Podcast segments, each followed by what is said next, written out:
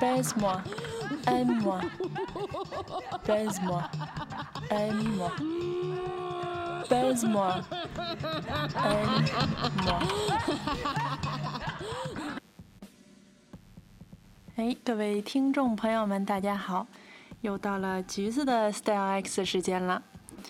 刚才大家听到的那一段音频呢，是嗯，其实也不是很著名的一个法国舞台剧，算是舞台剧导演吧 ，François Vélet 的一个剧目，叫做《Court-Circuit》，也就是《短路》这部剧中的台词。嗯，在这部剧中，嗯，当橘子听到这个台词的时候呢，台上所呈现的是一个金发美女被关在一扇玻璃门后面，就好像是橱窗中的模特一样。在周围全暗的舞台上，这是唯一的一个灯光聚集的地方。然后这个金发的姑娘在这个橱窗里左右扭动着，然后向观众的方向喊着 Aime-moi et baise-moi。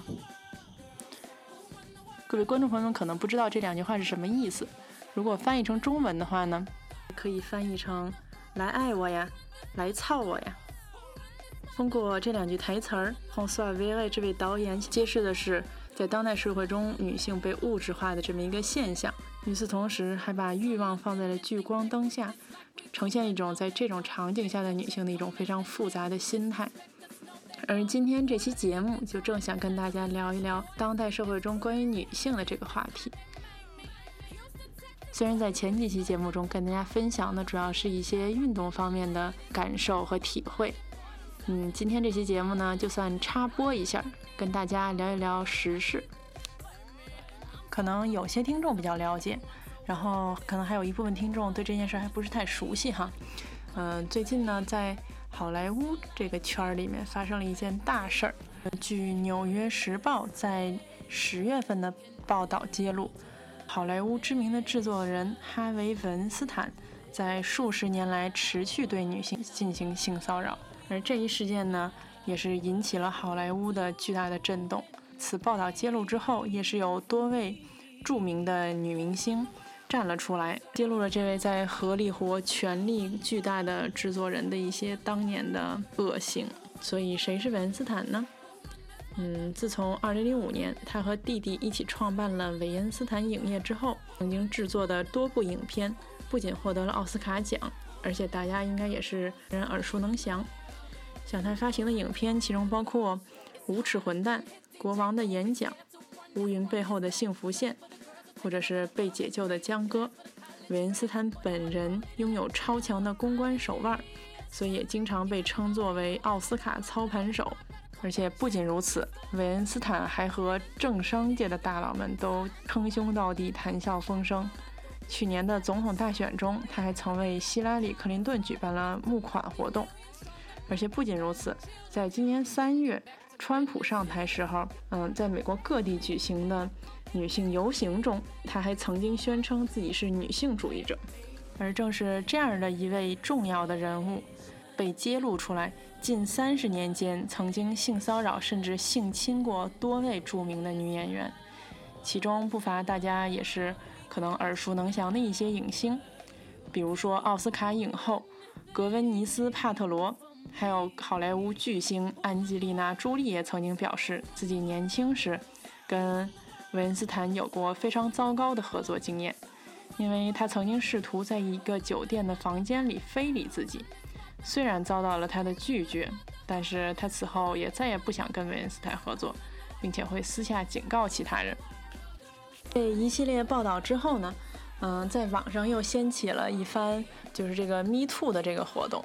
嗯，就是这个 MeToo 的活动呢，主要是在 Facebook 这个平台上。嗯，当时呢，就是有这么一条信息在各个 Facebook 好友之间流传，大概的意思呢，就是如果自己也曾经有过主要是被性侵和被性骚扰的经历的话，哈，可以在自己的 Facebook 上加上这个呃 MeToo 这么一条信息，然后主要是想要让大家知道这个现象并不是一个个别的现象，在各个领域中都是嗯随处可见的一个现象。这个活动呢，最开始仅仅是一个线上的活动，但是在上个星期日，也就是十月二十九号的时候，在法国的各地也都举行了 MeToo 的线下活动。这个活动的组织者是一位新闻记者，叫 Garo Le Gallo。他的他组织这个活动的一个主张是希望让 MeToo 这个活动不仅仅是一个社交媒体上的一个大家讨论的话题，而是希望它可以变成一个在现实生活中有实际影响的这么一个社会运动。而上星期日呢，橘子也来参加或者说来参观了这个 MeToo 的集会活动。其实在去之前呢，我的心里是有点小疑问的，这样的一个活动在线下要以什么样的形式来组织呢？因为刚才也跟大家说了， MeToo 的这个线上的传播主要旨在揭露呃性侵或者性侵犯的这个现象的一个普遍性，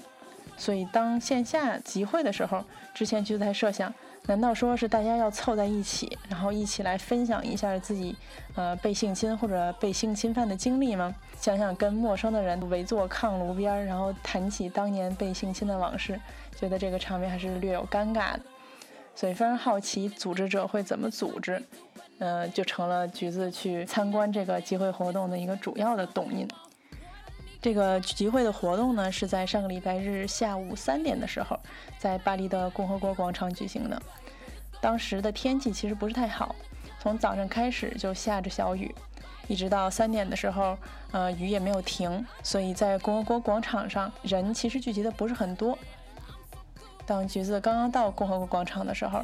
看到的是相对有点稀稀拉拉的人群，以及其中大概可能有三分之一到四分之一都是呃来前来采访的各个媒体的记者。嗯、呃，这个是橘子当天去了以后留下的第一个非常大的印象，就是其实这个活动媒体的关注是非常强烈的，但是嗯、呃，可能是一部分是天气原因，然后以及另一部分是可能像橘子一样对这个活动组织的形式不是太明确，然后再加上这个话题的敏感性和涉及的女性这个相对来讲嗯，对这个话题更呃处于弱势地位的这么一个群体，所以导致去参加集会活动的人其实不是很多。但是在、呃、广场上转了一圈之后，橘子发现有一个角落叫做 Theatre Forum， 是一个用黑色的塑料袋围起来的这么一个临时的舞台。然后当时呢，这个他们的表演正要开始，这个主持人让大家都呃往前凑一凑，然后他们几个演员现在要开始给大家表演一些性侵和性骚扰的一些小的场景、小的片段。之后呢，他会邀请在座的这些观众朋友们来跟他们一起讨论一下这个场景所表达的一些问题。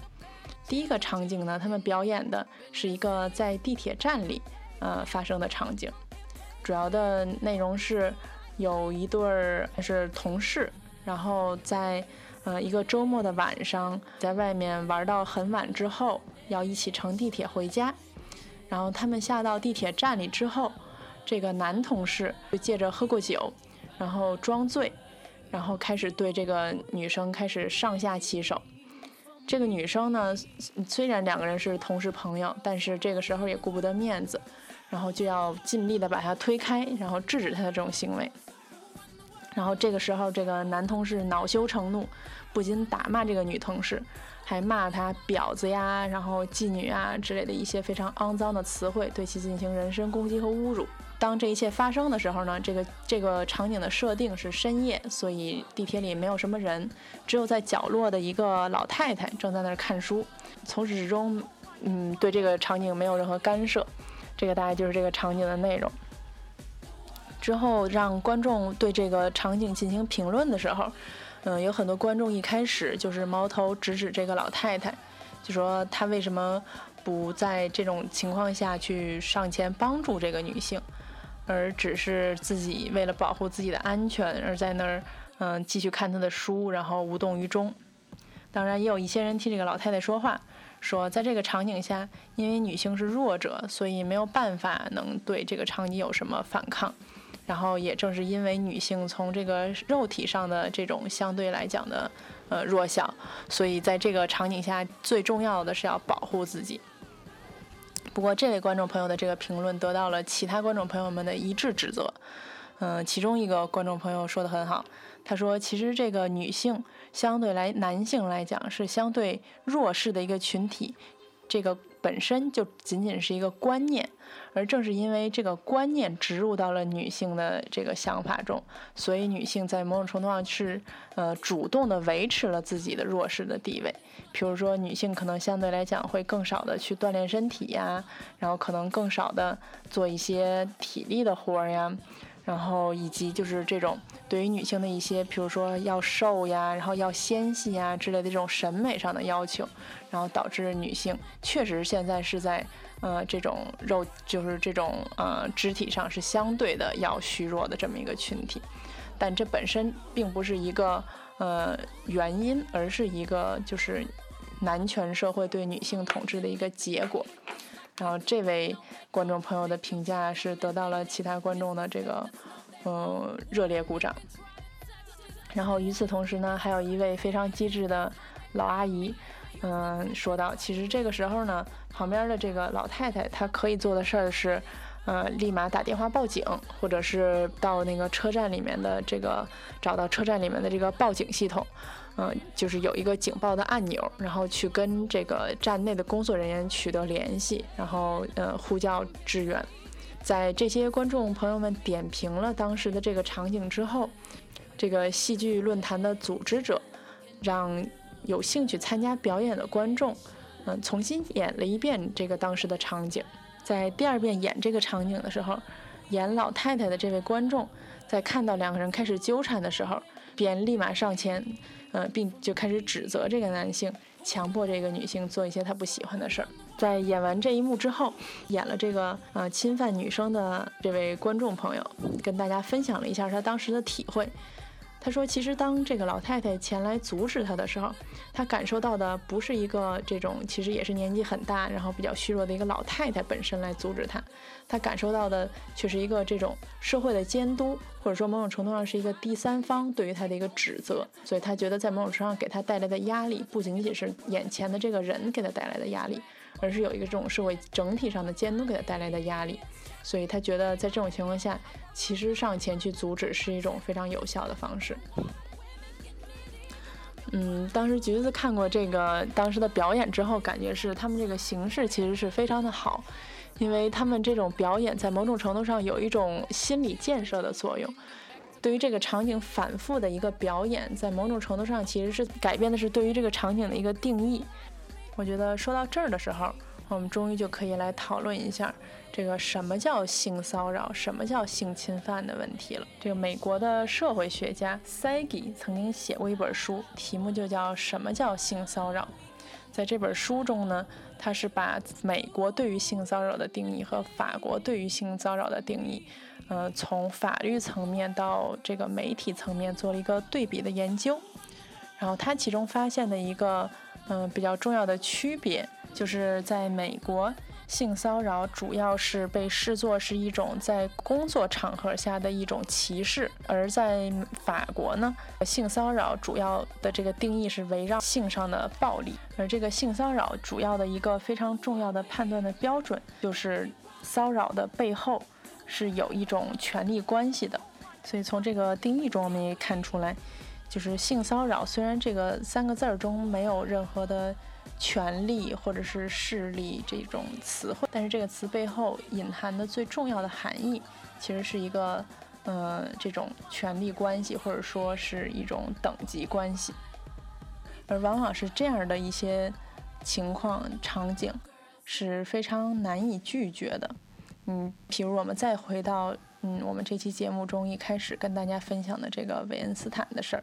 在对于他的报道中也多次写到，他在性骚扰或者性侵女性的时候，很多时候是通过他们的公司正式发邀请函，然后邀请一位影星到他所入住的酒店来进行一些试镜呀或者面试的工作。大家可以明显的看到，在这儿他是利用职务之便，并且是利用了他在这个整个业界的权利来获得嗯性欲上的满足，在利用这个权力关系或者说利用自己的社会地位，来对某一个嗯群体进行系统性的压迫或者歧视的时候，更应该值得我们批评和反叛。所以说到这儿呢，就又说到了我们中国最近出现的这么一个新闻。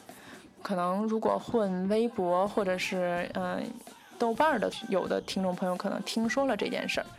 浙大社会学系的教授冯刚曾经在自己的微博上发表过很多嗯、呃、歧视女性的言论，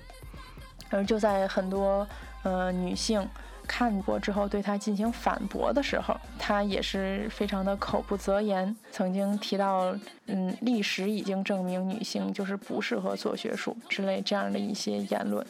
让大家纷纷觉得非常吃惊。因为作为一个社会学方向的教授，在某种程度上他应该是对性别理论有一些基本的了解的，而说出这样的话却让人觉得他在这个自己的性别身份上非常缺少反思性。当然这件事儿如果我们下详聊的话，还是有很多值得展开说然后值得讨论的部分，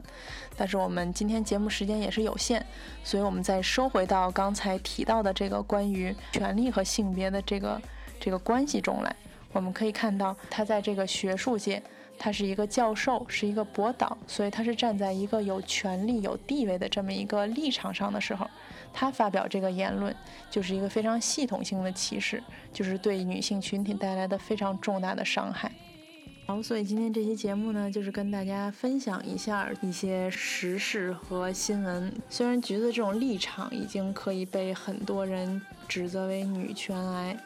但是不得不说的是，在遇到这些事儿之前，嗯，橘子自己也不知道自己是女权人士的这么一个立场，所以说没有天生的女权人士，只有遭到歧视之后起来反抗的女性们。好，那这期节目就谢谢大家的收听，嗯，我们下一期节目再见，拜拜。